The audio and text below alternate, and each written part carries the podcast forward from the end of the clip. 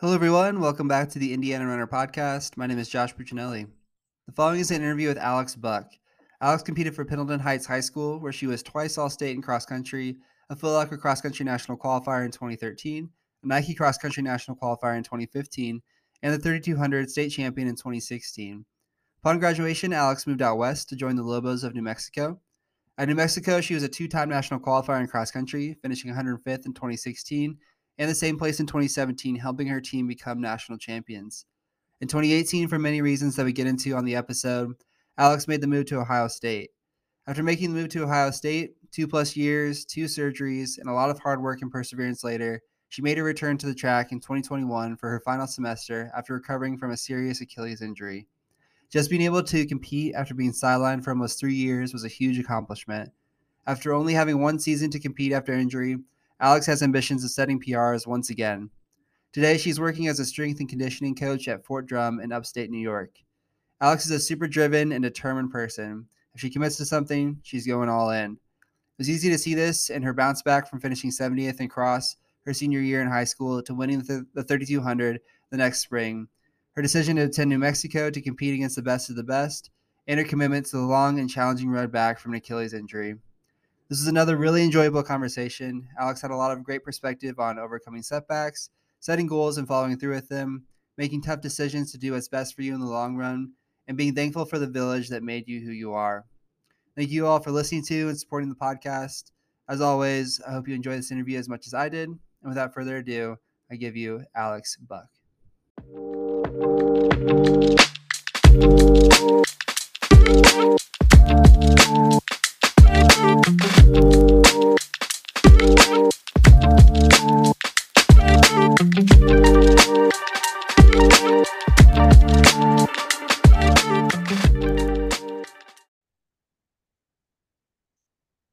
Alex, welcome to the Indiana Runner podcast. How's it going? Good. Thank you for having me. Yeah, absolutely. Uh, we were talking a little bit before we started recording, but uh, what are you up to these days? Where are you at? How's life? Yes. So currently, I am a strength and conditioning coach um, up in upstate New York at Fort Drum, working with the Army's um, holistic health and fitness program that's been rolling out.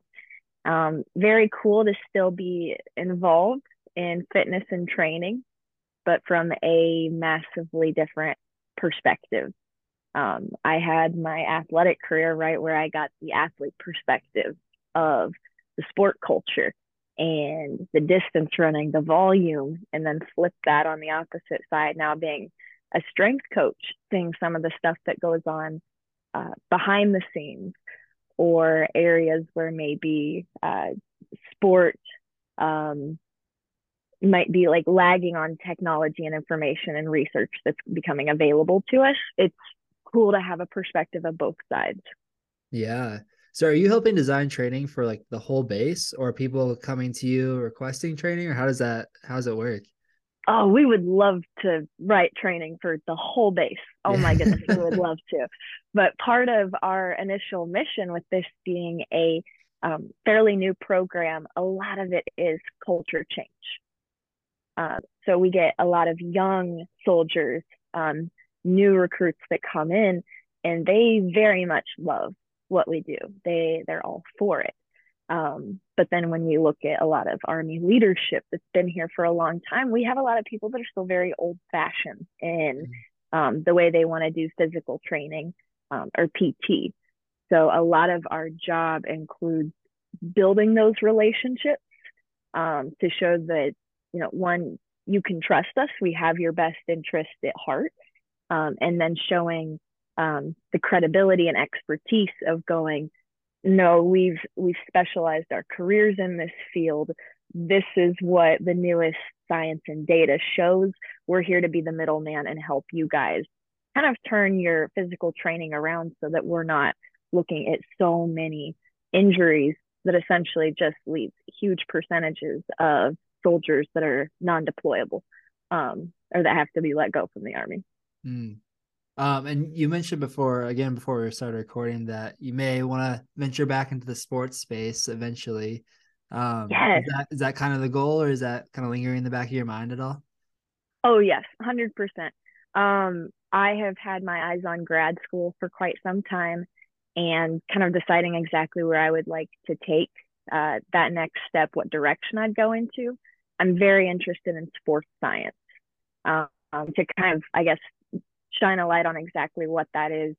Um, sports science is kind of the overarching, um, I don't want to say umbrella, but they connect all the dots right? So we have your strength and conditioning staff, your injury control staff, um, your nutrition staff, uh, the academic staff, the support or the sport coach, um, all of the pieces that come into play.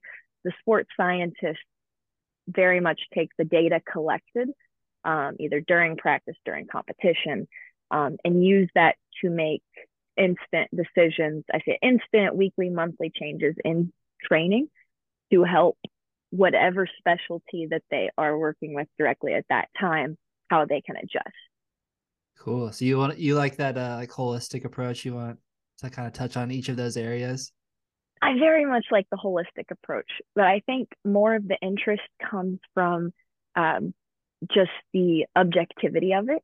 Is mm-hmm. it is very it, it's very science based. It's very research based, and coming out of college and distance running especially um, one of the biggest downfalls of our sport is we are one of the slowest to adapt to this new information mm. um, or new technology which is almost ironic given the the simplicity of distance running right in essence it's conditioning in its purest form um, there aren't factors to consider of sport skill or um, true what uh I don't want to say interactions, but being able to click with your teammates and mm-hmm. all of those factors that go into actual team sports, it's a different animal.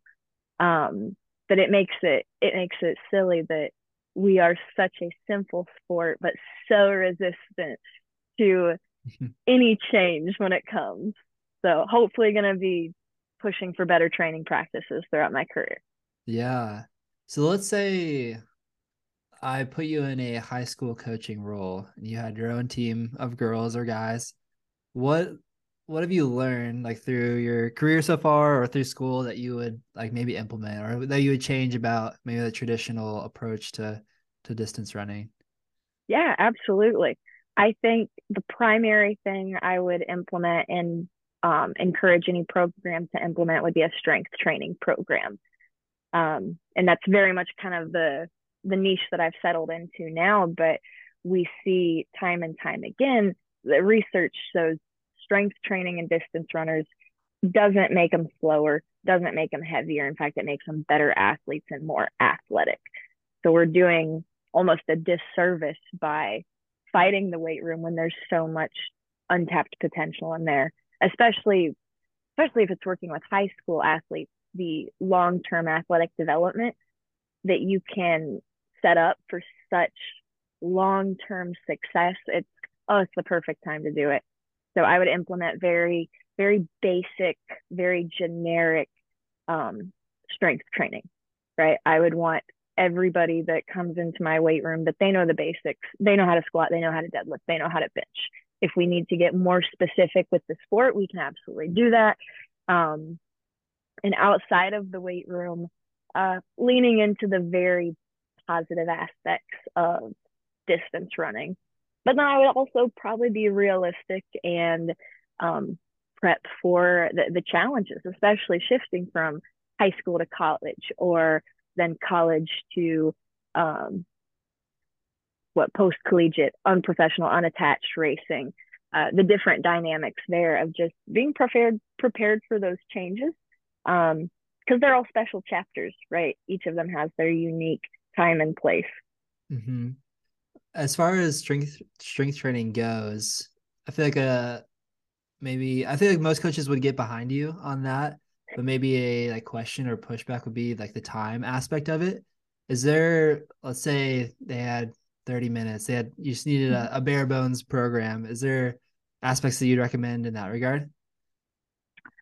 Uh, if time is limited, you can absolutely get a brief strength session done in 30 minutes, I would probably honestly challenge the the sport coach um, asking if we could compromise with um, either a, a recovery day or letting the team do a run independently of you know let's meet let's meet 50 50 essentially of mm. if you give me this one little bubble of time that i can have them allow me to maximize it so you guys can keep doing everything that you need to running training all of that but we know that what we're doing in here is quality and positively impacting every aspect of the sport that's cool that's a good answer all right, so we're gonna get into your story, um, but before we do, we're gonna do a little tier talk.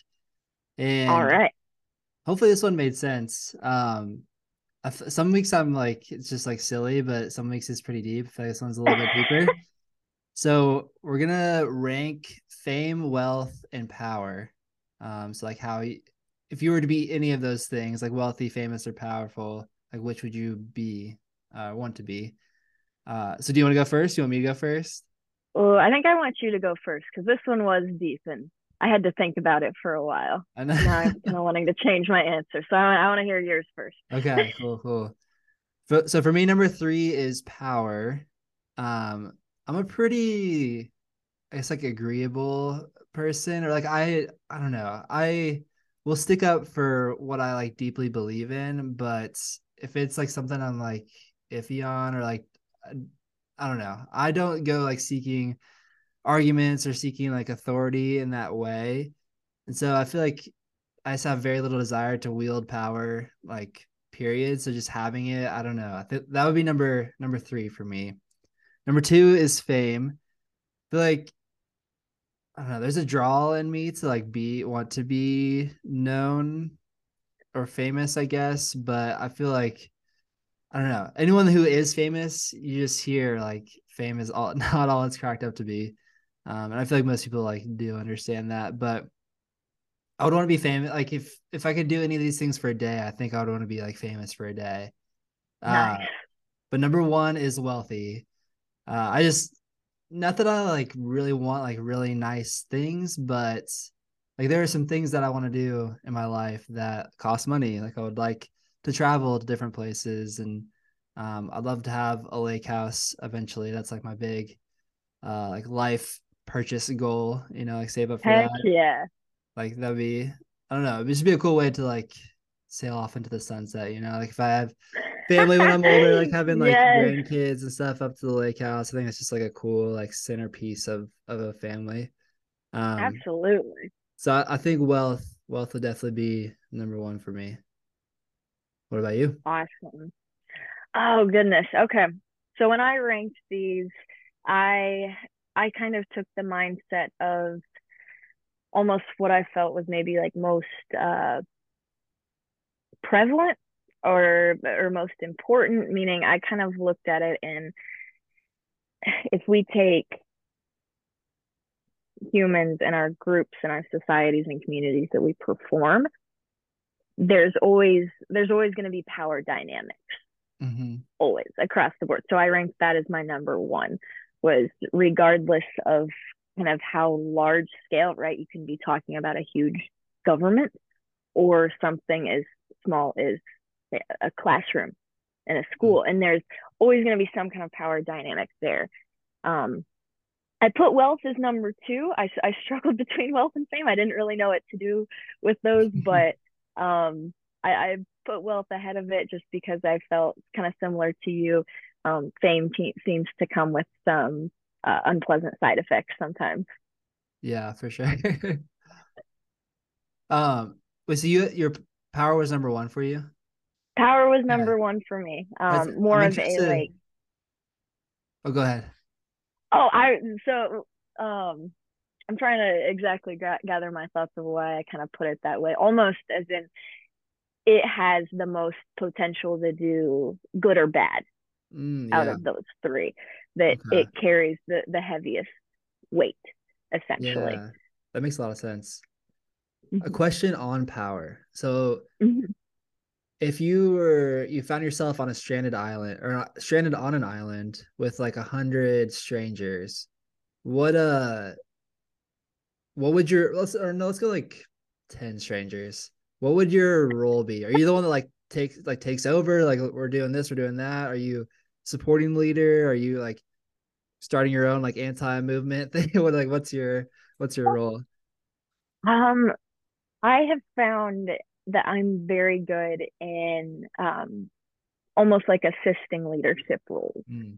of where I feel like I'm a very, very young leader. I really don't want that spotlight or that responsibility, but I see the value that comes from having good leaders. So I mm. almost like to be in that passenger seat of watching the expert do what they do, but being there to kind of support the mission. So I I would probably be someone to get on board with the leader, but not lead the charge itself. Okay. I think I would be yeah. pretty similar actually. I feel like I like if I'm with in a group of people that I like feel comfortable with, like I feel like I can lead from a place of like comfort, but I don't know. Yeah. Like I said with like my answer about power, I'm not like a naturally aggressive or like I'm gonna dominate. I don't know. That's just like not my personality. Um, mm-hmm. which like I feel like I've like kind of grown to be okay with, you know.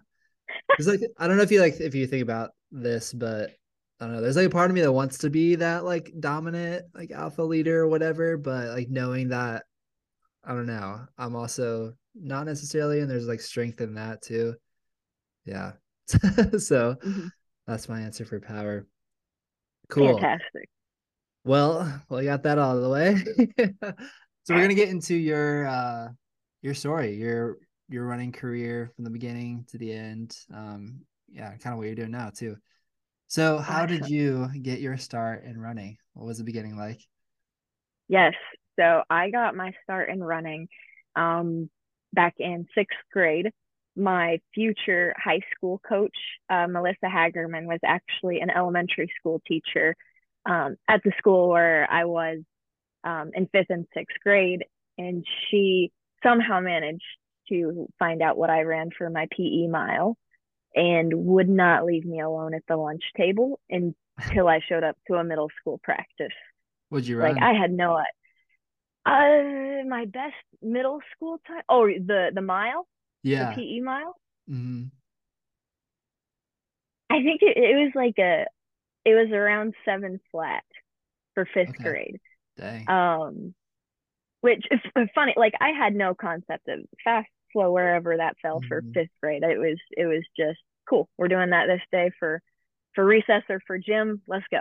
Like let's beat the boys. Let's go. Yeah. Um, and then uh, Coach Hagerman, Melissa Hagerman, found out about this, and yeah, like I said, would not leave me alone at my lunch table. And being an extremely introverted sixth grader, like I, I'll do it. I don't know what this cross the country thing is, but if she stops bothering me, I will be able to have lunch in peace. So I joined the team. I think I joined the team two days before their first meet. Um, had no idea what to expect, but was still standing at the end of things, um, and and kept with it. Uh, middle school, it was much more like a kind of a social fun thing. Like a lot of my friends did it. Mm-hmm. Um, so it was much more uh, low key and social in that aspect. Um, a big transition in just my love for the sport and how seriously I took the sport uh, came with that shift up to high school for sure. Yeah. So were you doing like any other sports or hobbies or anything else like outside of school when you decided to join cross country? At the time, not too much. I had played soccer um, pretty much all through elementary school. Um, growing up, I dabbled in a couple other sports like swimming, basketball, tennis, um, and like a classic distance runner, didn't really excel in anything truly athletic. so distance running seemed to be the perfect kind of funnel for me to go in. And um, I, I loved it. Like I had always loved running and it felt like a very cool activity to be able to do with my friends. So it was all new to me. I didn't know it was a thing um, until I joined the team in middle school.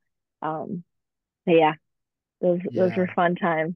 so, so, the the middle school time was like so a kind of a social, like it was just getting to know people, uh, having fun with your friends, kind of time. Yeah, it wasn't serious. Like we had what I would call probably just a pretty typical middle school program of low mileage, uh, lots of fun games, like very, very low key, um, very low pressure situation. Mm. So it was very much kind of whatever you wanted to make it. Um, I know by the time I got to my eighth grade year, I was more in the mindset of like, okay, like I want to set some PRs, like, or mm. I want to might try and win certain meets. Whereas my sixth and seventh grade years, it was really just figuring out the sport a little bit more, figuring out if I really liked it mm. or wanted to do it. Uh, I remember considering the idea of a 5K in my in eighth grade, thinking, I don't know if I can run that far. oh my goodness, I don't know mm. if I mm-hmm. can make it in high school. But this coach is gonna bug me if I don't join the team, so I better just hang in there. Yeah. So, as someone who would go on to accomplish a lot, be a very great distance runner, like do you feel like there's a lot of value in in that time being like light and free and kind of just you're exploring the sport like getting to know it getting to know people in it like do you think there's a lot of value there and like i guess if you go back would you change anything would you want it to be a little bit more intense or a little more structured or i don't know if intense or structured would necessarily be the right term i would mm. probably mm. encourage my younger self to keep trying more things Hmm. Like I think I had it in my mind that if I was doing cross country, then by default I couldn't do volleyball because you could only pick one. Um, and looking back on that now, it, it's so silly because no, it's middle school sports. You can do all of them if you want. Like it, you are you're a kid figuring out um, if you want to pursue sports at a higher level or you're just enjoying sports. Um, so truthfully, true specialization, I don't think needs to happen really until um, there is a true, almost like collegiate interest of, I want this to be my thing. I want to excel at this at the next level.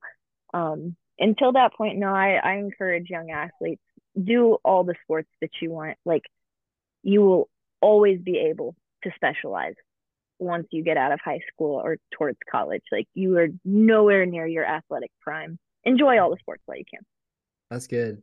I feel like it's it's tough for like the social aspect. Like you I don't know, even if you wanted to like play volleyball, it was probably tough. Like all your friends were in cross country and that's like such a crucial time to like I don't know, create those bonds and like meet people, you know.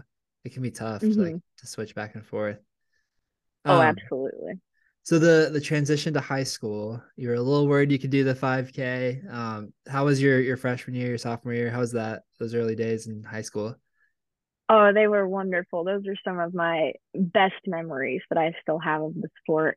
I spent um, summer conditioning my freshman year, absolutely getting my butt handed to me day after day after day it was a very um, mature team. We had a lot of upperclassmen, and I had mad respect for all of these seniors.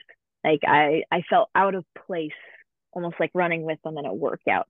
Of they've been putting in this effort for four years, but they seem glad to have me along. So I'm going to bring a positive energy and hang on as long as I can until I fall off the back of the pack. And that group of women um, specifically my, my, freshman year welcomed me so well is um, very much being kind of a standout freshman for the area that that was that was just unusual talent mm. and um, it could have been taken with jealousy or spite and it was welcomed um, and i credit those those women for having such a, a growth mindset um, but they helped me fall in love with the sport. Um, they welcomed me into the fold, into the team. I loved the culture of um, almost having a, a, chip on your shoulder of a sport that works really hard with not a lot of recognition. Mm. Um, I loved that. Um, I, I loved the camaraderie of everybody suffering together, working towards a common goal. Oh, I, I fell in love with it long before we ever got to a start line that first year. Yeah. So did when did you know that you could be pretty good at it? I think I'm trying to think the first time it really, really hit me. Probably um it probably would have been regionals my freshman year, cross country regionals Mm. Um, and we were coming up r- right in the postseason, tournament season, competitions got ready to really uh, amp up, starting to peak.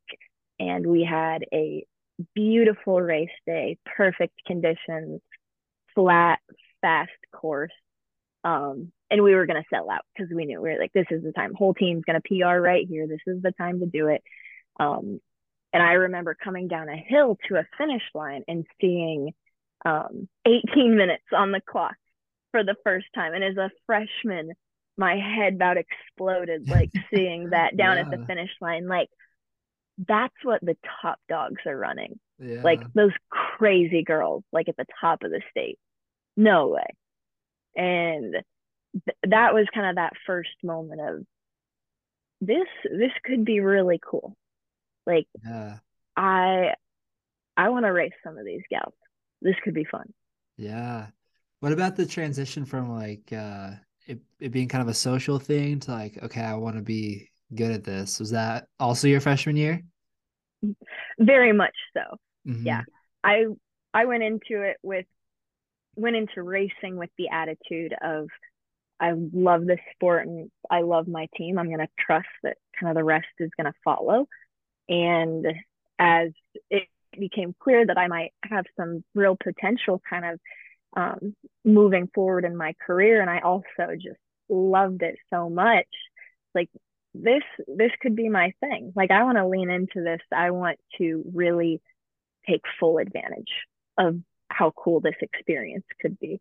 And that's where that switch kind of flipped. It was very much like middle of my freshman year, um, especially looking at track times and the qualification uh, setup for like the state meet. Um, I was so intimidated as a freshman, right? Like coming out of out of cross country where semi-state is still such a relatively large pool that gets mm-hmm. pushed to the state meet. The track state meet being a different animal completely. Um, I very much wanted to start taking it seriously.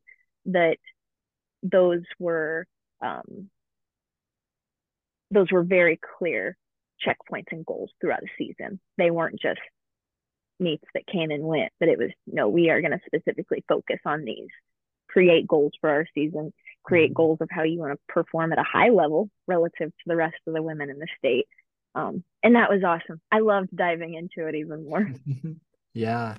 How do you think your time in high school would have been different if the the seniors, the older women on the team hadn't like welcomed you and the culture hadn't been what it was? Oh, I would have been so intimidated. Mm. Um, I was this tiny 90 pound quiet freshman that came in. Um, and I looked up to these women. Oh, it would have crushed me if they had rejected that. Um, I would have wanted to to hold back, like just out of almost like still wanting to be accepted in a in a social sense. Um, and it wasn't until th- this is actually kind of a funny story. We had a cross country meet fall in the middle of uh, in the middle of the season at a relatively bigger invite. It was at um, the Ben Davis invite um, earlier in the season, and I lost my teammates in the crowd. Uh. I was used to I was used to small like three five way team invites, right? Um, very much smaller atmospheres where I would just run with my girls the whole time. Mm-hmm. And we were thrown into this big competition setting. I lost sight of them and I ended up crossing the finish line before all of them and was horrified at first. I was like, oh my gosh, they're going to hate me. I didn't do it on purpose. And um, one of the the senior women pulled me aside after that race and said, "Don't ever apologize for that. Wow. You you just scored us so few points. Don't apologize. Do it again. Like you held back. Um, cool. And it was foot on the gas pedal. Okay, okay, got your uh, support and approval. Let's go. Yeah, I there are a lot of those same dynamics, or there can be on like a guy's team. But I'm interested. What what kind of da- dynamics are unique to like the, the women's team, the girls' team amongst like I don't know, senior to freshman or even amongst each other? Are, are there like unique aspects of, of a girls team in that regard? I'm not sure. Uh, as far as high school goes, I I was very tight with my team, and I understand we had a unique situation that we were a very small group. Mm. Um, so it was a it was a very very tight group of women. Where what we had about fifteen to twenty women on the team on any given year. Um, but it it at least allowed us to have a very healthy relationship with mm. each other. That um, those were our best best friends, right? We we did everything. We had our classes together. We'd hang out in the locker room before practice together. Uh, we'd suffer together, race together, all of that. Those were those were my people. Um, I I don't know if I can speak too much for other high school teams. I just haven't really been mm-hmm. in a, a setting to really witness other dynamics. Yeah, no, that's totally fair. Um, so you you were able to pretty much progress like season over season, year over year. Um, is there anything that you would attribute to that continual growth and success? Like it's easy to come in, or it could be easy to come in and have success as a freshman, and then kind of maybe take the take the foot off the gas a little bit, or yeah. So how are you able to progress so steadily? Yeah, um, I give so much of my uh, success in my career to uh, my coach, like I said, Melissa Hagerman, and then also her son, uh, Brock Hagerman. I don't know if that name rings a bell, former uh, cross country state champ, um, runner up in the 3200. Um, that those two, those two great minds uh, developed with me through my career. Uh, the training that I did my freshman year was nowhere even close to what I did my senior year. Not necessarily in volume or intensity, but in the intention or the mm-hmm. design of it, that we were being strategic and smart. And I can't give Coach Hagerman enough credit for really growing with me. Like as a coach, she developed so much over those four years um, where she really, and especially after a couple injuries, where we would sit down and go, "Oh, we messed this one up." Mm. Like this is, we're both sharing the guilt in this. Like there wasn't communication. We pushed too far. We need to do better because we both want to make the absolute most out of this experience. Um, Brock specifically taught me how to pace. Um, my my little sophomore self couldn't quite find a rhythm on the track. It was not a skill I had. Um, he would come out and pace the first half of a rep and then step off the track and recover in his semi-retired phase and then he would hop back in for the next rep and it would be like clockwork and that was huge oh my gosh that was a, a huge skill once it came to later in my career being able to kind of really just nail a pace whenever needed um, that did not come naturally that was that was all them yeah were there any aspects of your training that you really enjoyed or really responded well to? Maybe some specific workouts or mileage range or anything like that? Yes. So I'm I'm kind of a funny distance runner. I love both ends of the spectrum. I love long runs, fantastic. Love the grind, love being able to do them with a teammate. But then I also love anything that I can throw on spikes and just rip down a track. like I, I I love being able to appreciate both sides of that. Um, so I, I like both. I like the long grind, but I also really love speed. As far as mileage, when I was in high school, we were always pretty conservative, just with the injury history I had. Um, especially as I went into my senior year, it was a situation of this is our last chance to like mm. put together a full year without having some interruption um, throw us off. So let's keep the mileage low. We can do extra cross training. Anything that we know is at least going to get you to the start line. Yeah. What uh what injuries did you suffer?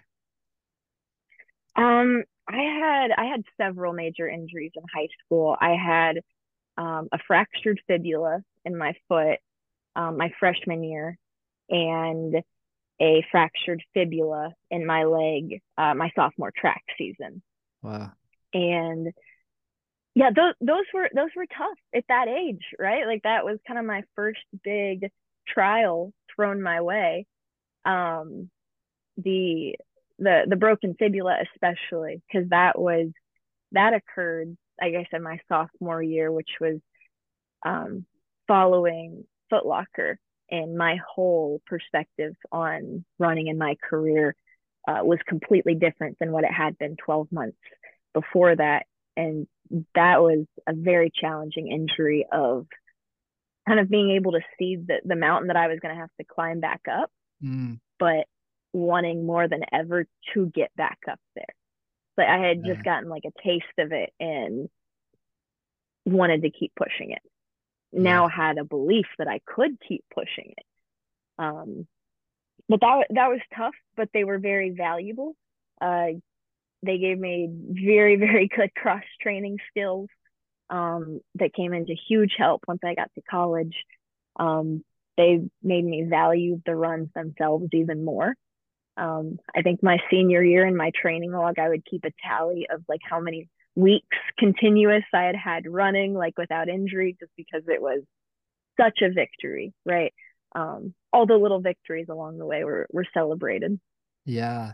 Did you have any like when you were injured, did you have any doubts of like do I really want to get back to it? Can I get back to being healthy? Like were there any of those kind of things in your mind? Um, in college, yes. In high school, um, not so much. I, I don't think there was ever a doubt. It was more of just a, a a realization of like this is this is hard. Mm. Like in in the most complicated complicated way of having something you love stripped away from you and it feels like the world keeps keeps going as usual Mm. even though that one thing is is not there that um as a as a young what sophomore that's that's a new challenge and for at the time i think i responded really well i took um a lot of great feedback from uh, pts and ats that i was able to work with at that time um i worked with um the professionals at uh the St. Vincent Sports Performance Center when they were um, in their Carmel location, or even back in there in their uh, like Westfield location, like, and they were fantastic. They got me back on my feet. Um, awesome. Forever grateful for them. Yeah. Is it isn't it such a sobering like r- realization when you realize that like the world does keep spinning even when like when you're not there? Like Oh gosh, yes. Because like Yeah. the only like the only you only have one life and you live everything through like your Mhm. own perspective. And so like in one in Mhm. some like weird sense, like the world is like what you experience and what you like yeah, like what you go through. But then like to realize that like everyone else is like going through these same experiences and like if you were gone, like there would be people that like cared obviously and would be sad to see you go, Yeah. but like the world keeps spinning. it's a Oh, very a hundred reality. percent. Yeah. No, that that specific injury, um, the fractured fibula had actually occurred during the 3200 at regionals leading up to the state track meet.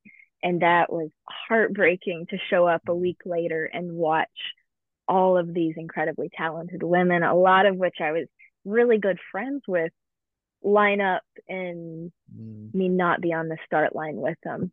Like that hurt because there's only going to be one sophomore track season, right? yeah. I won't be able to ever have that season again. It's a very, it's a special little, little time capsule. You got four years in your high school career, four precious years.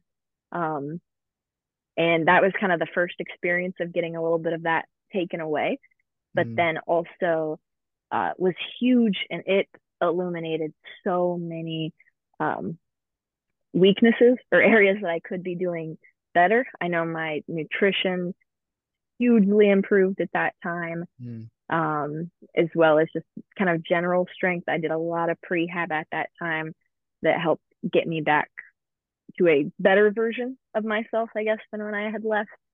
Um, yeah, tough, but all valuable. Wouldn't change any of that ever. Yeah. What uh if you don't mind me asking, what about your nutrition? Did you improve or change or would allow you to stay healthier? Yeah. So at the time when that injury occurred, it was kind of a mystery. We couldn't exactly figure out why it happened.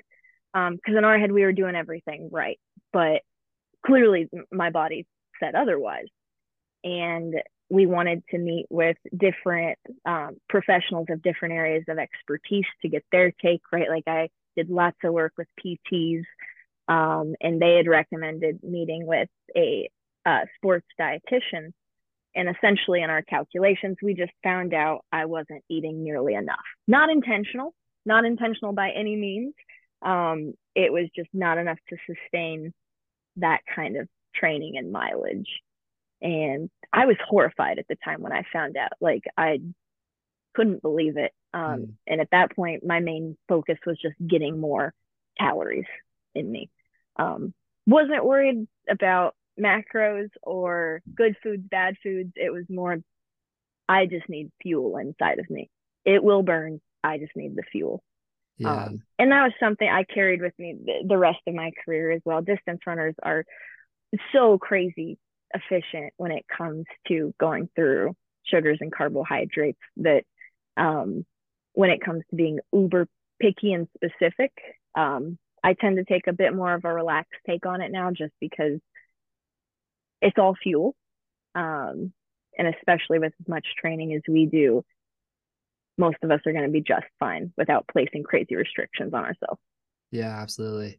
It's, it's tough in high school because you like you eat at, at lunch at school and you kind of there's not a ton of options and you eat at home with your family typically and they like you know you don't really have much choice in that either. It's like you can go grocery shopping on the weekends and choose what you eat so it's yeah i'm sure you, like you just kind of did what you do and you didn't really think much about exactly what you're eating or how much you kind of just ate and mm-hmm. it's, yeah it's tough as a high schooler for sure yeah um, i was also thinking going back just a couple steps to like I don't know, fitness and just like running, like potential is just so like fragile.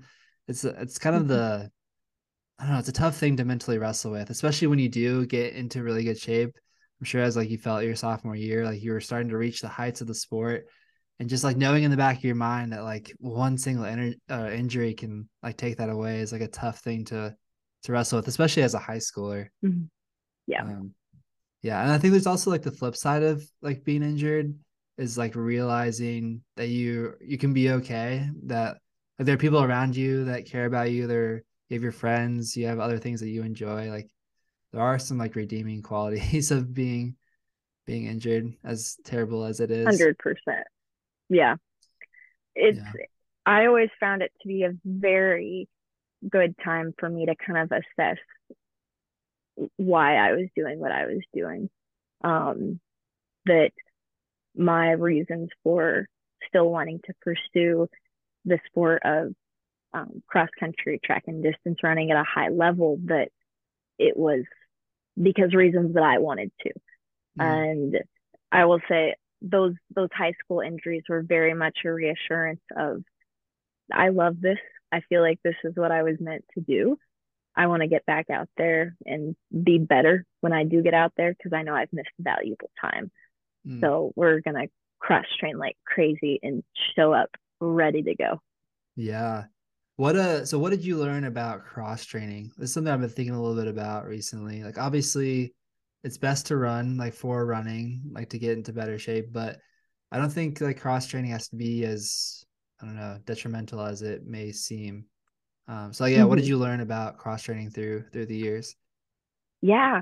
Um I got really good in the pool and really good mm. on the bike. Um, not just aqua jogging. I'm not a huge fan of of aqua jogging for a couple reasons, but the cardiorespiratory adaptation that you get from actual swimming far superior. Um, and it's uncomfy. Is is a distance runner, you feel very out of place in the pool.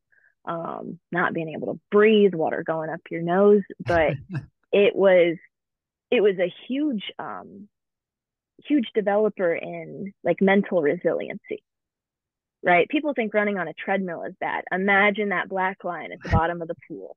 Oh so no no no. They don't know. They don't know. It's so bad. And it, it it filled me with this this fuel and this desire of you are going to be so much better coming out of this because you're embracing the suck of the pool and the bike.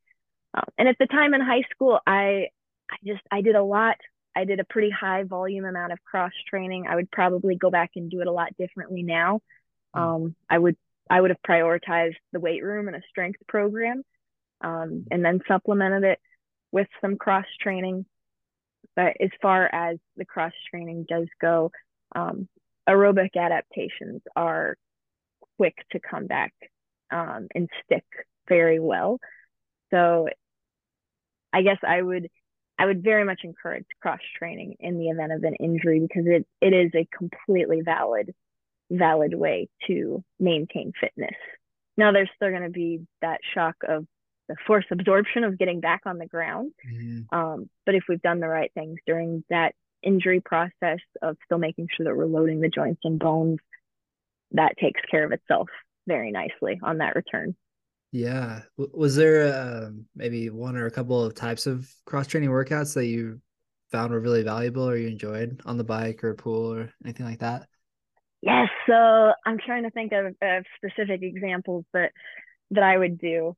Um, a lot of times in the pool, I would uh, do like intervals of some sorts, almost like a, a pool fartlek that I would measure in down and backs.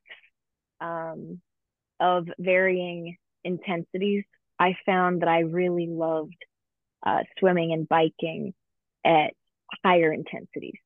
Hmm. Even if it meant it was it was interval fashion, right? And I was taking short breaks in between, but it felt like it it it developed something different. Like I could almost feel that it was physiolo- physiologically something different. Which looking back on it now, hundred percent it was but you don't know that as, as a high schooler. And mm-hmm. um, so I would definitely encourage with cross training, um, do the stuff that's short and intense and the long stuff. Like those are both going to be mm-hmm. necessary. Mm-hmm. If it's hopping on the bike and just sitting there for an hour, no, you that we already have those fitness adaptations. That's not getting us anywhere. Like mm we are in the business of always moving up 1%, and that's not comfortable. So if sitting on a bike is comfortable or floating in a pool is comfortable, we're not getting what we need to out of the cross training essentially. Mm. Um, my high school team hated it if I led cross training because it was, it was going to be really hard. We'd rather go for an easy run, please. That's hilarious. Um, have you ever done a triathlon or wanted to do one? Oh, I I definitely want to do one at at some point. Um, I've given myself a break from the pool because it will make you go mad after a while. um, so my my relationship with the pool is is still kind of mending to where I will eventually want to get back to it and kind of crave that suck again. Um, I would love to try a triathlon. I think it would be really cool yeah really gritty experience yeah absolutely the, the only time that I've like swam or biked seriously is like when I'm injured. But I feel like every time I come yeah. back, like back to the roads after those times, I'm like, I should really do a triathlon sometime. you know, like not let, let all that swimming go to waste. Heck um, yeah. So heading into your your senior year, did you? I guess your senior year track season. Did you have expectation expectation of winning state in the 3200 or what was that progression of taking that step to like to winning to being the best of the best in a, an event? Yeah. Um so a lot of that planning started my junior year. Um even during injury when i wasn't competing we were looking at my senior year starting with cross country season. Um i headed into that cross country season absolutely with the goal um, of winning a state championship and I I fully believed I could. Um, I fully think I was at the caliber and the level to do it. That wasn't my day. So when it came to track season, it was very much a this is our last chance. Like we we we need to craft this perfectly so that you are in the best spot to take the lead no matter what the race ends up being and it felt like that's exactly what we did. So at the time, um, I, had, I had a horrible kick early in my high school career. Um, no, truthfully, I had one gear, and we'd identified that as a huge weakness, especially if medals are in the talk mm. right? Like you you lose how many spots in one second with somebody running past. So being able to hold off a kick at the end was going to be absolutely essential. And we made that kind of the priority during my early kind of track season training was I almost trained like an 800 meter runner.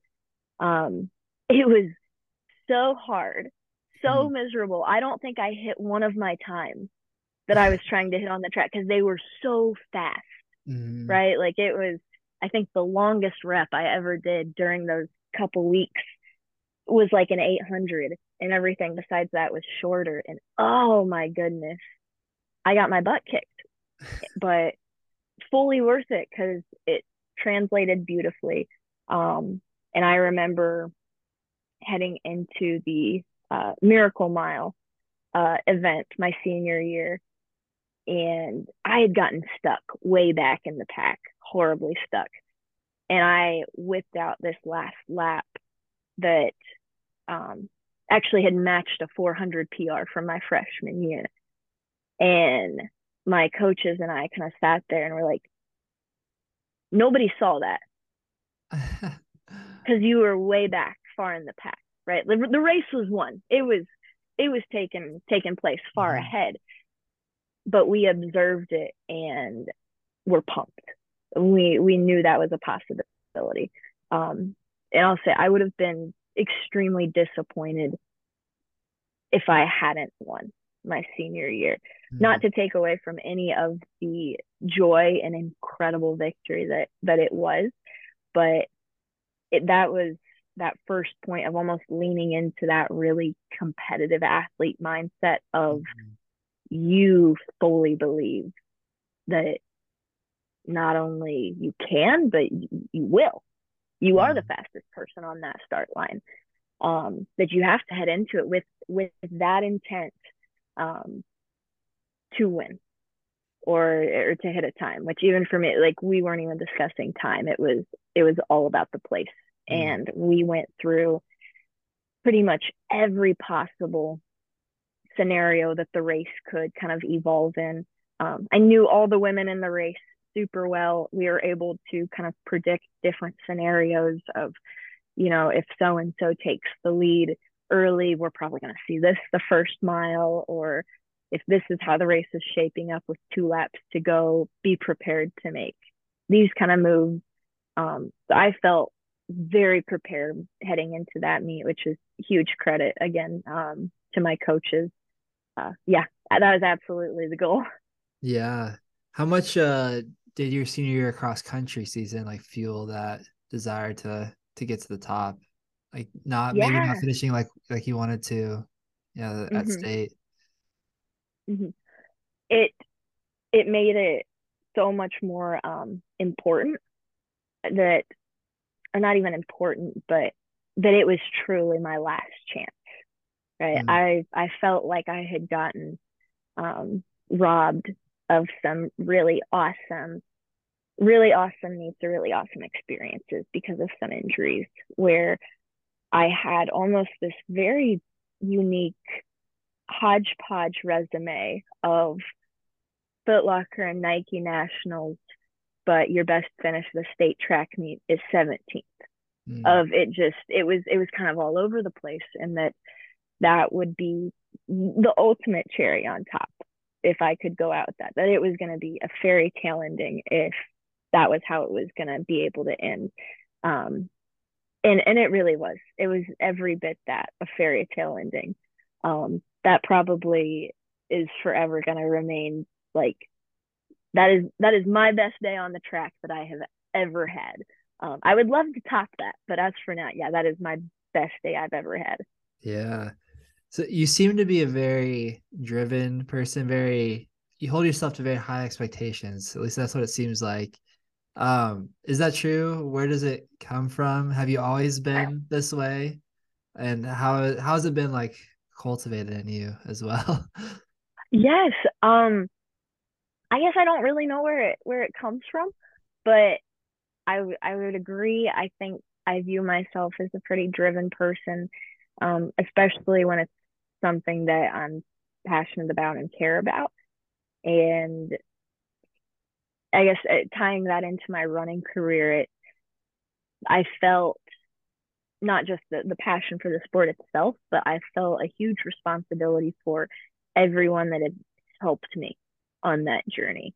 Mm. That this was kind of the, the, culmination of their work as well.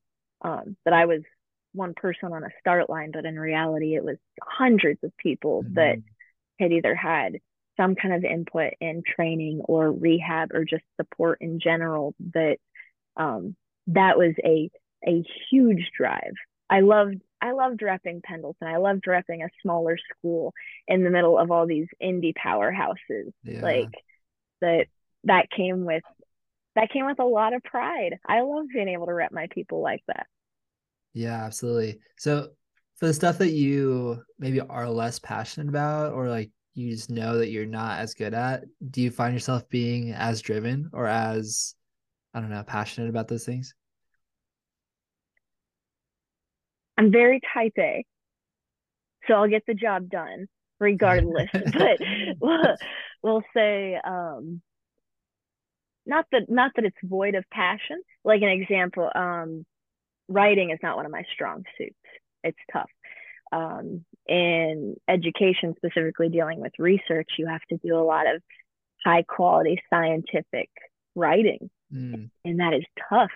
Oh, I would much rather go run 15 miles than have to sit down and try and type out one page of quality work. Um, that, like, I'll, I'll still take kind of that same drive. Um, and absolutely get it done.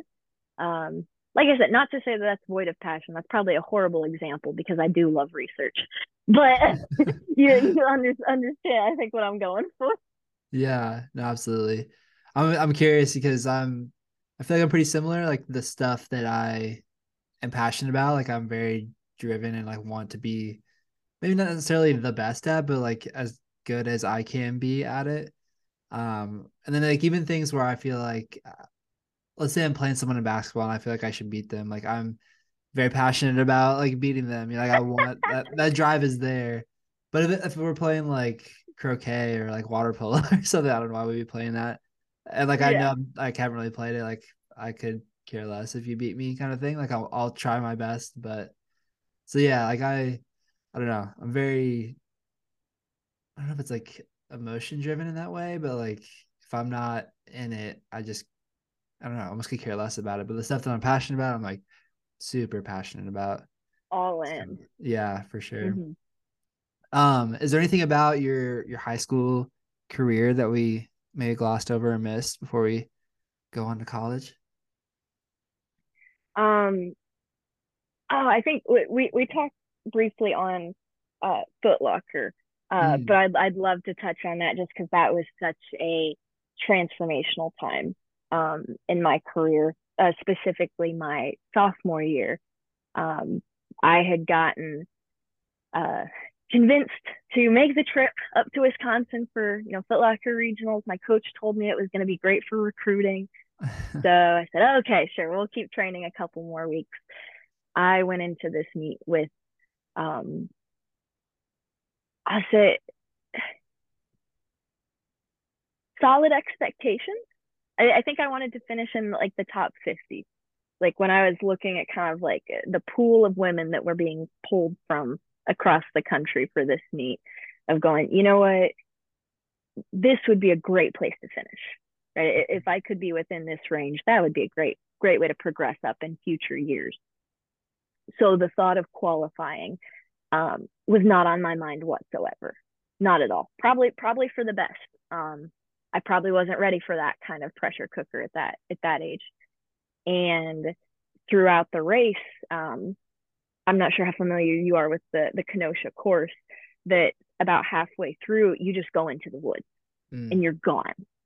And it was a fantastic just cross country race. Like we were grinding away, rolling through the hills, and it wasn't until about I want to say maybe eight eight hundred meters left to go. Um, one guy out in the middle of the woods, out in the middle of nowhere, um, yelled at me and the gal that was racing just in front of me and made a comment of, oh, 11 and 12, you guys are racing for the first alternate. Whoa. And I was, I was shocked. Right, right. In my head, I'm blown away. We come out of the woods and I can see 10th place right there. And bless her heart, she's dying. She's coming backwards. and so then it's like, oh, okay, oh boy, this is real. And that that race specifically completely changed my perspective for my own career. Um, that I was never going to have a goal of being a state champion if I hadn't got exposed to that kind of talent mm. at that level. Um, that it it made me want to return to that level. Um, especially that a lot of my qualification almost looked like a fluke, but it just some people had a bad day when I had a good day. And mm. that was how I snuck in. So it was almost been a mission of no, I did deserve to qualify. I haven't shown it on the track yet, but I want to bring that. I want to bring that kind of elite national level to the Indiana state level. Um, and it was, yeah, like I said, huge, completely changed the way I viewed my career, my goals, um, for my performance and times and recruiting process all completely changed um, in one weekend right there. Wow. so that was this, that was very cool. This was your sophomore year? This was my sophomore year, yes. Okay, dang. So were a lot of the girls you were racing against like older, like you maybe you just hadn't been around like that that level of, of talent and, and professionalism and intensity. Right yeah, I mean, leading up to that, the most competition I had had would have been um, at semi-state and state, and even then we weren't uh, we weren't the most competitive semi-state um, in Indiana that year by any means. So the state meet was already a step up, and now it was bringing in women from all over the Midwest, and that was that was going to be a new challenge mm. of everybody on one course. Like I was blown away at the talent that was at that meet and no nowhere near expected to have finished with the level of women um, that I did.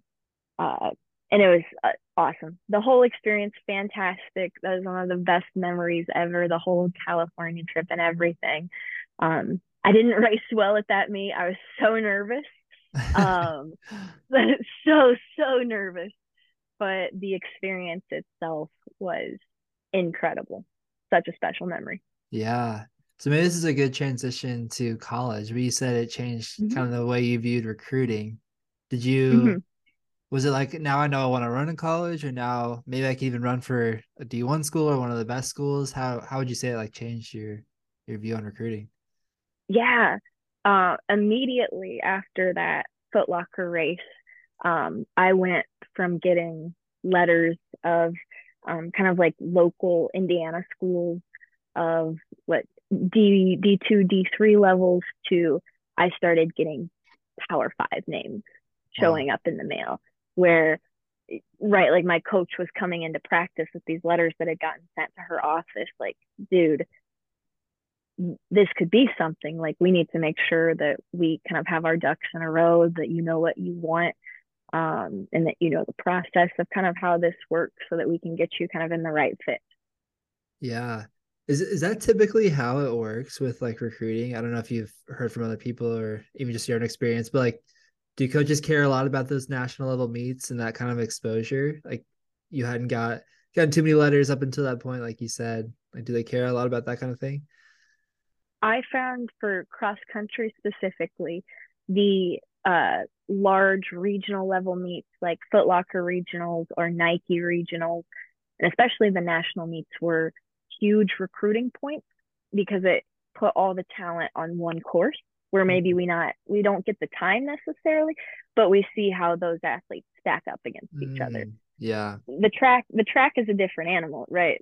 A track is a track is a track. A 3200 is always going to be 8 laps. It's always going to be a 3200 period where cross country, you can post a wicked fast time on a course approximately 5K. Um, and so those meets were very influential in mm. coaches being able to kind of pinpoint, I guess, kind of where you stacked up with recruits, say from within the area or within the region of of that part of the state. Um, so I would always recommend those meets for anybody that thinks they might want to run in college. Get your name out there, stacked up with competition outside of your own state. It was huge, huge for mm-hmm. recruiting. Yeah, that makes a lot of sense. Uh, so your recruiting process, you would end up going to New Mexico. What was that process like? Where else were you considering? Yeah, if you wouldn't mind sharing. Yeah, uh, the recruitment process at the time that I was heading into my senior year, uh, we were allowed to communicate with coaches um, occasionally over the phone leading up through the summer. And then um, I scheduled some visits in the fall. And New Mexico had been on, uh, I guess I'd had my eyes on them for quite some time. When it came to getting recruited, I very much prioritized that I wanted to be kind of in the most competitive team setting that I could find. Um, and that I had had an awesome high school career. Um, my individual career was awesome. It had that fairy tale ending. I wanted to be on an elite level team. Like I, I wanted to be running with crazy fast women that that was what I prioritized. And um, when it came to looking at some of the powerhouse schools, New Mexico was one that just kept showing an interest back. And so mm. I leaned into that. Um, outside of New Mexico, Ohio State was my second choice in high school.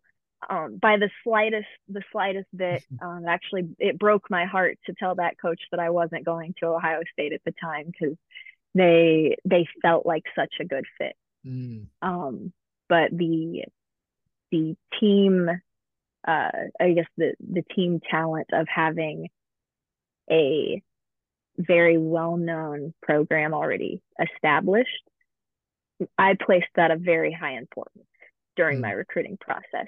Um, I'd probably do it a little bit differently now, but at the time, that was what 18 year old Alex really prioritized. Yeah. What what would you do differently now?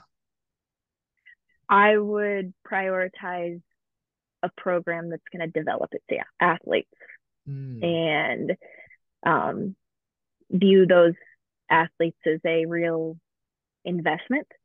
Um, the the pressure cooker environment was was certainly something to experience. Um, do I think I could have had a better career if I had gone somewhere that would have really honed in on developing its athletes a little bit more. Unfortunately, probably yes, but then I wouldn't have a national championship in that case. So it's it's a bit of a give and take. yeah, for sure. Is it easy to tell if a coach is has that mindset of being like willing to develop you, willing to like, kind of be patient with your mm-hmm. your progress? Like, did you find most coaches were honest about their perspective? It was hard to read in high school. Mm. It really was. Um, and it was tricky to discern that from an outside perspective because as a high schooler, when you see um, these older runners, both the men and women, get up to that level, you see the ones that are excelling and doing amazing, right? right? You see the ones that are having excellent careers, and you forget about those that have slipped between the cracks and disappeared. And it becomes hard to kind of track those names or where are those gaps where they were seeing names that we knew were probably going to be names and they're just falling through that I would absolutely prioritize just finding a, a program that's really going to develop. Um, and now, certainly, I would find a program that collaborates with the entire sports science team, strength and conditioning, mm. nutrition team, everybody. Mm. I'm always curious about this aspect of things, but uh like were you willing to go anywhere in the country and like how hard was it? Oh yeah. yeah? Okay. So yeah. Was it like was it tough at all to move away from I don't know, like where you grew up, your friends, family, that kind of thing, or? Yeah, it was terrifying. Um, I very much wanted the adventure. Like I realized what a cool situation that was that I was never going to live in Albuquerque, New Mexico, but I was going to be able to go out and truly experience it. That I was going to meet so many new people, experience a completely different culture than the Midwest United Yeah. States. yeah. That it was a crazy, crazy adventure. Um, leaving the family was terrifying, but I think it was absolutely necessary. That it really forced me out kind of on my own um, to go, no, like you're out here by yourself. Yeah. Like it is going to be a adapt and survive kind of situation. And um, I I don't I don't regret taking that leap and making such a big transition. Um, I got to see a really cool part of the country during that time and eat some amazing breakfast burritos. Oh my goodness. That sounds good. Um, so how was the transition to New Mexico? Maybe the team, the school, new environment, how are all those things? Yeah. Um, the environment was awesome. Um, adjusting to altitude wasn't too difficult. That that seemed to be a very individual individual thing. Mm. I was very much one of the lucky ones that adjusted pretty quickly and it kind of stick. Um, the the trails and everything were beautiful there. Um, adjusting to college life was, um, I want to say, it, relatively smooth. I'd probably built it up to be this much more intense thing than it really was, and get there and find out no, you, you just go to class, get your stuff done, get your running and training done, and all is well. Like it's it's very I found it to be very um much more business like. Mm. Like you're you're kind of there on a job, right? Especially if there's scholarship involved that you are an investment that you do your job exactly. No more, no less. Do your job. Yeah. It seems like for a lot of people, like running in college can be a, I don't know, you realize if you truly love running and love the sport, um, or you just kind of do it because you're good at it. Did you have any of those realizations or or questions moving to college? No questions if I loved the sport. Mm. like that was always always unanimous i think the biggest um difference at least that that i felt from my perspective was the racing itself. The Mm. racing was a different animal. Oh my goodness. Like because you're going from your high school perspective where you could be a a small local area star or competitive at a state level and they're now taking every state champion right? Every state runner up everybody has equal talent from all across the world and they're putting them on the same start line together. And that kind of talent is crazy. And it's so much fun to race but it took a much um a much higher like cognitive focus during the racing than i was used to. Um oh but i welcome the challenge. It was it was crazy. Like it made racing so much more intense in a way. Yeah. No no zoning out allowed anymore yeah. How about the the transition with like training, uh, like becoming a part of a, a new team, meeting like a whole group, new group of women? Like, how was that transition? Yeah, the training transition was pretty smooth. Um, they ramped me into my freshman mileage um, fairly conservatively, which was nice. And the women on the team itself were so, so talented. Um, I loved getting to watch their workouts or try and hang with them on long runs. Um, that was one of my favorite ways to try and run with the top girls was try and hang on during a long run that we at least had um, our training groups that uh, were all very, very competitive, even in our little subgroups, right? That we had our women that had crazy high expectations for their seasons of winning a championship or repeating as an All American. Um, and then we'd have a cluster of 12 women looking to spill or fill the last two spots like on varsity all right there and i loved having that kind of um, almost competitive practice atmosphere that i loved getting to kind of just jump on the pain train and grind it out with teammates essentially that that I felt I was getting pushed more than I could do by myself. I loved that. Welcomed all of that. Yeah. So you mentioned that Mexico is kind of a pressure cooker situation. Um, did you respond well to that? Like, did you enjoy that? It sounds like you kind of enjoyed that type of competitive environment. A, a little bit, to an extent, yes. Mm-hmm. Um, my first couple years there were um, pretty good, and in the pressure cooker situation is is fine when when the job is being executed. Um, where where the disconnect with me specifically came was uh, when there were differing views on severity of an injury, mm-hmm. and then you become almost expendable in a program like that. That oh nope, injury actually was serious. Well, too bad we've got five other people that can fill your spot. Mm-hmm. And in that situation, um, I'm not a fan of the pressure cooker. Yeah. Um, because you've still invested in that athlete to an extent. Um, and if the athlete's done everything that you've asked in that process, um, it's kind of on you as a leader and a coach to own it and not dump it on the athlete in that sense, which was a, huge turning point for me in the program of just realizing, like, as heartbreaking as it was, that uh, that wasn't going to be it wasn't going to be the place for me anymore that i wasn't going to recover or get healthy out of that environment.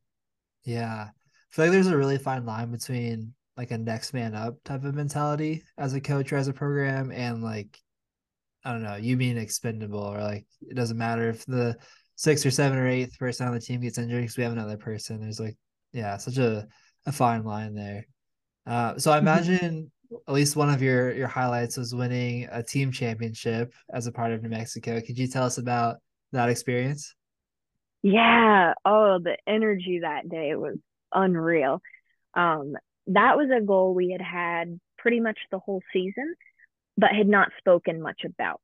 Mm. That it was, it was almost this kind of unspoken expectation or I shouldn't even say an expectation. We knew we had the talent, but we knew there was three other teams that also had the talent. Mm-hmm. So it was very much a we need to do the right thing day by day so that when it actually comes championship day, we're the ones that can get to the finish line first and execute. Um, and we all knew that getting on the line. Um, the coaches themselves did not place any pressure on that goal. Like they never mentioned it. Um, but they understood that that was on our minds as well. We had talked about it. Um, as a team, like is is our group of women actually on the start line. We knew that was the objective heading into it, and that that's a different feeling taking off of a start line with those kind of stakes on the line. Um, in a meet that packed where you have what five women crossing a finish line in one second, like you need to execute your job. And that was that was the mission is everybody is going to do their part. And if we do that we really like our chances of coming out on top. Yeah. How quickly did you know that you had won? And like what was that reaction in the moment like oh we found out immediately like the, yeah. the scores were populating and um like as we were finishing i'm pretty sure i had teammates like scooping me up off the ground with the news of like, no, we won. Like, and that was exciting to still be in the finish chute, right? Uniform still on, all sweaty, knowing like, wow, we did that. Um, and how special that is. Like, it's such a small percentage of athletes that actually get on to even compete at a division one level um, and a wildly even small percentage of that that ever get to hold up one of those trophies. Um, so that day was not not taken lightly by any means. I was fortunate to line up with some very, very talented women. Um, two of which just represented Team USA at the World Cross Country Championships. They're superstars. Super proud of them. Oh yeah, they they still killing it.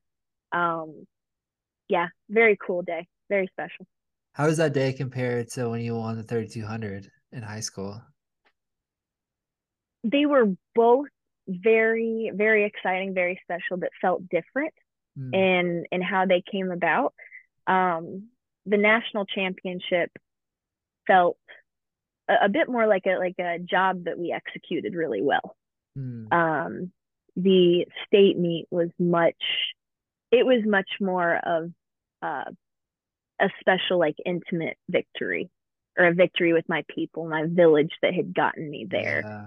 that that was that was four years in the making of running and feeling like an underdog or running with a chip on my shoulder from an injury. Um, whereas this one was a true collaboration of very talented women from all across the world. We, we Mm. had a very diverse team. Um, I think we only had two Americans on that varsity squad that year. Oh, wow. Um, and so it, right, it, it really pulled talent from everywhere. And how cool that was to see. We all came from somewhere so different, but all had that same goal and worked towards it all season. yeah. So you finished 105th in 2016 and 2017. Did you do that on purpose? no, I should have bought a lottery ticket that day. I regret it now. Weren't you? So you were probably in first, right, in 2017, and then you just stopped right before the line and waited for 104 girls to pass. That's right. It, got really tricky once it started to get towards the hundred. They coming in real quick. Yeah. you lose track. It's good counting skills right there. Um, so you were at New Mexico from 2016 to 2018, and eventually would move, make the move back to your second choice, Ohio State. Mhm. Um, what went into that decision, and how was the process uh, of transitioning to Ohio State? Yeah, absolutely. Um, the the process really kicked off just with finally kind of owning the realization that I I didn't want to be there anymore, and that was very heartbreaking decision to come to because I wanted to love that program Mm, and I wanted to leave a mark on that program. Um, but when when you take, you know, so like an eating disorder culture and combine that with a chronic injury, it it's just a perfect storm. Um, and in my instance, I felt like I wasn't going to get physically or mentally better without getting out of that environment. And specifically, I wanted to be closer to home.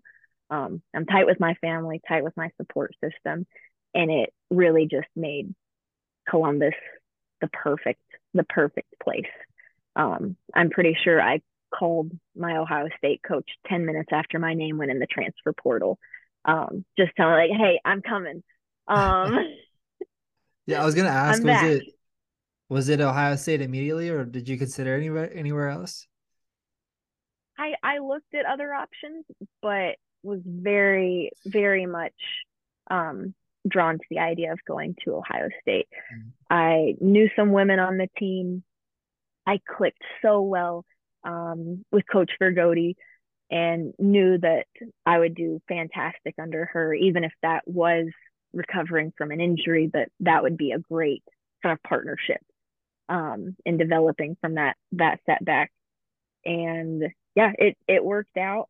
Um, they welcomed me with open arms, and I have no regrets about about making that transfer. I honestly say that's probably the best best decision I could have made for not just my career, but I'll say like my my life looking at kind of my professional like actual career is like a strength coach or um, developing out of that kind of adversary at, at, that I think that was very important in some of that development that I wouldn't I wouldn't have gotten. I think I would have just been very defeated if I'd stayed in that environment. Mm. Was it not like I don't know? I feel like if I was in that situation, like I would I don't know, you just like you don't want to give up on something that you've committed to. Was it was it tough? Like kind of feeling like I don't know, was it me? Like did I do something wrong? Like those kind of questions, did those go through your head at all? Oh yeah, it, it was a whole a whole like grieving process Mm. of kind of that horrible feeling of like not like realizing you're not happy there and then trying to dissect why that is and is is that grounds to get up and leave right and at least in my case i was one semester away from graduating at that point and was i even going to be ncaa eligible mm-hmm. by you know credit hours towards degree progress if i transferred that late um and out of that like it's heartbreaking at first right and then and then it almost at least in my case i don't want to speak for anybody else i definitely was mad for a little bit mm. or i i felt very cheated felt like i had put my trust in the wrong people mm. and was leaving um with horrible injury i i had partially tore my achilles in a couple a couple parts and really wasn't sure if i was going to be able to run again wow. not just from a competitive standpoint i didn't know if running was in the cards for my future anymore. Um, that was hard, right? Leaving feeling stripped of that one very, very special thing, that running yeah. that I loved. Um, so yeah, d- definitely went through, went through being sad about it, went through being mad about it, um, to then just moving on and realizing, nah, like I was able to recover from it. Recovering from the injury was probably the most healing part of the process, even mentally, of being able to leave that behind. Yeah. So the other girls on the New Mexico team, like, did they have similar feelings towards the program, or that were they just some girls that really responded well to that situation? Like, how was the rest of the mm-hmm. team? Uh, it it was very individual mm-hmm. kind of mm-hmm. on on how everybody responded. Um, I know there was a pretty high number of women that entered the transfer portal that specific semester um, that I think had similar mindsets as myself. Um, but since then, I can't really speak to the program. I don't have much connection with what it's done since then. Um, but for me and the women that decided to leave, it was just no longer the fit. Yeah. So how was the the transition to Ohio State? How different was the the culture and experience there like when you got there loved it i love my buckeyes oh my goodness no they they were fantastic um i got welcomed into the team um as a senior essentially and a team of very uh very developmental in its recruitment right so it, it very much recruits local athletes from um, being seniors in high school and they grow throughout the program. Um, where now all of a sudden I was the uh, unique transfer mm. in hmm. this situation. Um, New Mexico was much more of a of a melting pot of we always got transfers, right? You were you were the minority if you were a like American freshman coming in yeah. from just your senior season. That um, it was it was a really awesome team of women at Ohio State. I love Coach Vergoti. She and I clicked immediately, um, and she very much took on the role of um, kind of helping me like mentally get over the injury and still not being able to run. Um, we spent the majority of my time, unfortunately, fighting that uphill battle of, okay, we got to put we got to put a tendon back together after it's yeah. been ripped up and are we going to be able to successfully do that within you know the, the ticking time bomb of your ncaa clock mm.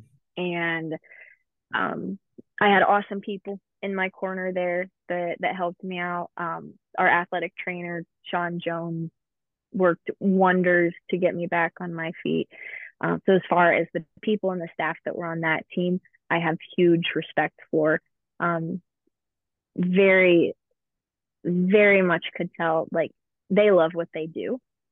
Um, and they very much care about the people in that program. Um, so I absolutely, I love them. I hope to be back in Columbus again one day. Um, would love to work for the Blocko. Oh my goodness. um, that would, that would be a crazy dream. Um, yeah, love the Buckeyes. Nothing but great things to say about them. Yeah. So what was the the process of recovering from the Achilles injury and then working your way back to competitive running? How was that that journey? Yeah. It was about a, a three year process. Wow. Um, the the injury had initially occurred um, during my one outdoor track season that I had with New Mexico, and most likely there was a tear in my Achilles for probably a calendar year Whoa. before it got um, really treated. Um, and it was after I had uh, transferred and moved back home for the summer that I was um, seen by a, a specialist down in Indy, and we did our first operation on it and thought all was well, tried rehabbing, and we're eight months down the line, and we were not making progress as we should. Um, and I had a really, really awesome doctor with Ohio State that finally almost just kind of got tired of it of like this doesn't make sense. We're just going to do another procedure and go in and see what we find. And sure enough it was still torn. We just didn't know that the first procedure didn't show it. Um, so after two surgeries started to make some progress and it took every bit of that fifth year to finally get back on the track for some workouts. And when it clicked we just went all in. It was hail mary. Hang on as long as you can in workouts. Like if it gives you any pain come out. Like um that that was that was awesome. Like that was the biggest victory out of ohio state itself was actually getting to rep that program. That Yeah. they had given me so much. They had breathed so much life back into me. Mm. Um, that I was so proud to wear that Block O. Um, and what made that even even cooler was the the official Rust Buster that I had, about a two year Rust Buster, um, was at was at a track meet at IU. And the last time I had Oh, been wow. at that IU track, right, was was for a state meet, and there was women on that start line from other Big Ten schools that were, you know, Indiana natives that even beforehand were coming up and giving me a hug. Like, it is so good to see you on this track. Yeah. Like, dude, I know. I know. this is gonna this is gonna be ugly, but let's go. Um and that that was the biggest victory. I was so thankful for the few races that I did get to spike up and represent Ohio State. Um, because they really did mean everything the way they kind of took what felt like very broken pieces of my career and did their absolute best to put them together. Yeah. So you mentioned what I think is a couple of things, but like what kept you going during that time? The was it two plus years that you were Mhm. rehabbing? hmm That was incredibly tough. I I always thought the finish line was closer than what it really was. Mm, Right? We we had our first procedure done, first surgery, and expected what like a six month timeline. And when that's not being met, we're still giving it time. Like, okay, we'll see if it gets better, and then you get hit with the timeline of another surgery. Um, yeah, as, as far as the push to keep going, I didn't feel like I was done yet. Mm, And especially because if it was truly the end, it hadn't ended on my terms. mm. Um, and I, I was, there was a lot of emotion surrounding that, right? Heartbreaking, but also then furious that that almost it, felt like that that love was was taken without without my permission or without my control Mm. um that it was a, a stubbornness almost of no i'm going to do every last thing i can and if it still doesn't work out then i can move on knowing that i tried everything i could um and when it felt like we were just about at that point something miraculously clicked and I was able to jump in with the team and start running workouts with them. Um, it was so awesome. My legs felt like jello after every run. It's been been so long, so long. Yeah. Um, and it was wonderful. Oh, I loved it. I welcomed the the sore legs, the the horrible hill sprints, all of it. Yeah, that's a that's a crazy story. That's that's awesome. Um, is there anything else that we that we missed about your time in college that you wanted to touch on? Um, in college specifically, I don't think so. Um, I, will say at least as far as my uh, PRs from my college career go, um, those are, I say, hopefully they're they're temporary PRs. Um, I would very much like to reset those, uh, especially given that most of them were set during kind of the onset of that injury, mm. right? Like I, I can say with pretty pretty confidently that I think my 5K PR was probably run on that partially torn Achilles. Wow. And that I that I know that could be so much better. Um, and that I would like that PR to be very much my own um, and not attached, say, to a program that I don't fully see eye to eye with. That I would love to kind of rewrite those records. Yeah. So are you are you still running today? I would assume. I I would love to say yes. I'm living a classic strength strength coach life. I'm the last one to train every day. Um, I I have intention to get back into it. Um, making the transition up to New York, um, working on the Army schedule uh, has been tough, and I've allowed myself to kind of adjust to that new life chapter without placing as much pressure on the running.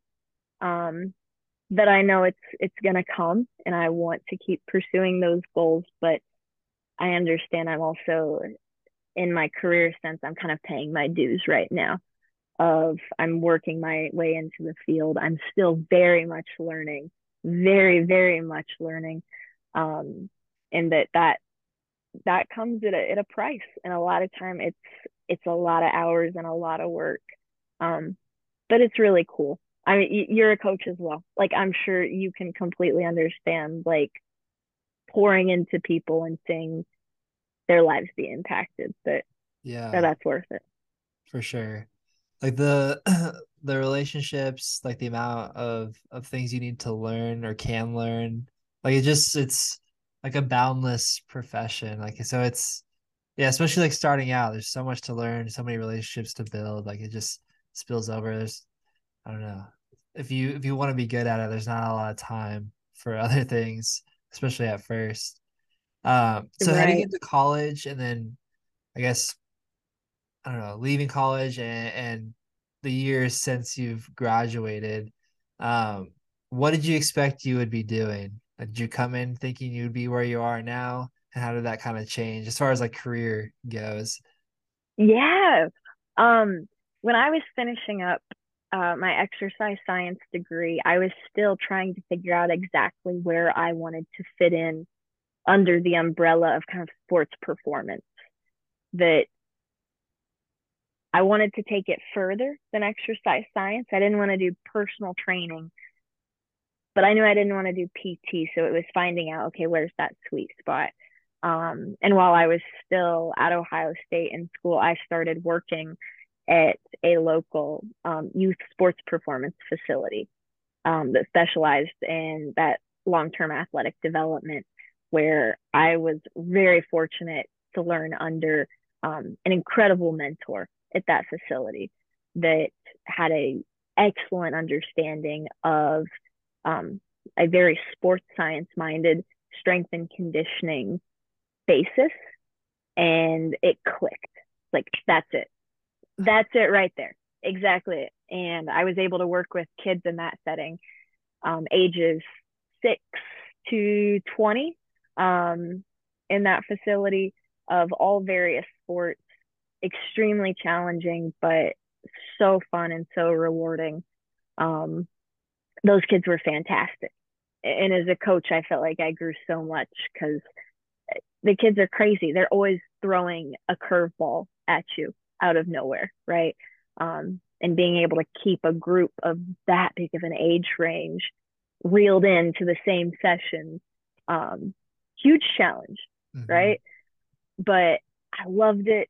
Um, and when this job opportunity came up, I'll say I never saw myself going in in the tactical sector, but a lot of the greats have done it. Like a lot of the big names in, in strength and conditioning have all done a little bit in kind of all the sectors, right? They've specialized in athletic, they've done a little in private, they've touched on tactical. Um, and so, as far as being a just well rounded strength coach, it seemed like a very good kind of stepping stone of no, here's a very legit full time opportunity to develop some of these skills as you kind of still figure out exactly where you want to take your career. And like I said, I think that's sports science, but I'm still figuring that out. Yeah. Has it been a, a transition from like working with youth to now adults? Oh yes, yes, hundred percent. Yeah. um, the the kids are fantastic, and you can play with them and joke with them, and and they love it when you get on their level. Um, the army, it's it's more of a of a range. Um, we're very much in the business of relationship building, and a lot of that you have to be able to identify the personality that you're dealing with, um, which is hugely diverse when we talk about the U.S. Army. Of you have your 19 year olds coming in that haven't done hardly any physical training um, for what they're about ready to get hit in the face with. And then we have our older leadership that's been in the army their whole life, right? And this is their thing, this is their territory and their culture that we're coming in. Um, that meeting all of those populations where they're at and making sure that they feel like their needs are met, huge challenge, huge challenge. Yeah. Um, especially when the culture change is such a big part of it. Like the the army kind of mentality of do a million push-ups and a million crunches per day. Um, research has shown that it hasn't worked out for us very well. So they brought us in to try and remedy that a little bit. Mm. And that still includes kicking down some doors when it comes to initiating that culture change. But it's mm. a very fun challenge. All for it. Awesome. Um, is there anything else you like enjoy outside of running and, and the work that you do? Any hobbies that you have or any fun facts? Oh, yes, I guess a couple things. Um, I have three dogs that I live oh. with. One is mine. Two two are my bonus pups. Um, I love them so much. He's all over my Instagram. That's about all that it is nowadays. Is is my fluffy boy. Um, besides that, Ooh, I'm a big, big, long time Swifty, and I, I, I have one of the Eras tour concerts coming up, and I'm very excited. Nice. Very, probably a little too excited, and I'm aware, but did you like the new album? fantastic time. Oh, loved it. I was up at midnight when it dropped. Yep. nice. Do you have a, a favorite like era or album or, or do you like all of it? Ooh, yeah, I like all of them but my favorites, I really like her 1989 era, her red era, and I'm a big fan of Midnights too. It she nice. definitely nailed that one. Yeah. There you go. Where is the concert local? Uh, it's down in New York City. That was about the closest I could find. But um, I mentioned we're pretty far north, so New York City is actually about five hours away from us which sounds silly being in New York, but yeah. um, that'll be that'll be a fun road trip. Very different part of the state, completely different. Oh, I bet. Is it Madison Square Garden? Is that where the show is at? Uh, it is in MetLife Stadium. Okay. Okay. Mm-hmm. Nice. That'd be cool. Um, Very awesome. Cool. Well, before we wrap up, is there anything else you wanted to share? Anything else you wanted to touch on? Um, I don't think so. Not necessarily. Um, this was so much fun getting to kind of go back down memory lane and talk talk running and some uh, previous kind of career memories and accomplishments. I hold a lot of those memories super super close to my heart, especially the high school ones, um, and what a big role they played in kind of helping me develop as an athlete in person.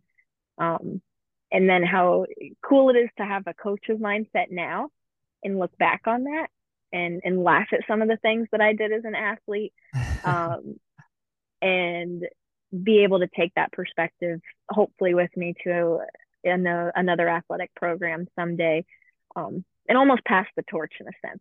Right, I had a lot of people help me get to where I got in my athletic career. That it's going to be really cool to do it, do or have an impact in the lives of those young athletes um, and helping them what reach for the next stage of their career. Yeah. It seems like there's been a lot of, I guess, like full circle moments in your life, or even just like things that maybe, maybe you would def or definitely don't wish you had gone through, but like we're for a reason. Um, yeah. Yeah. It's cool how, how Mhm. those things, how those things work. But awesome. Yeah, I appreciate you. 100%. Appreciate you taking the time to come on. It's a lot of fun. Yeah, thank you for having me. This was a fantastic conversation. Agreed. All right, everybody. Until next time, we'll see you.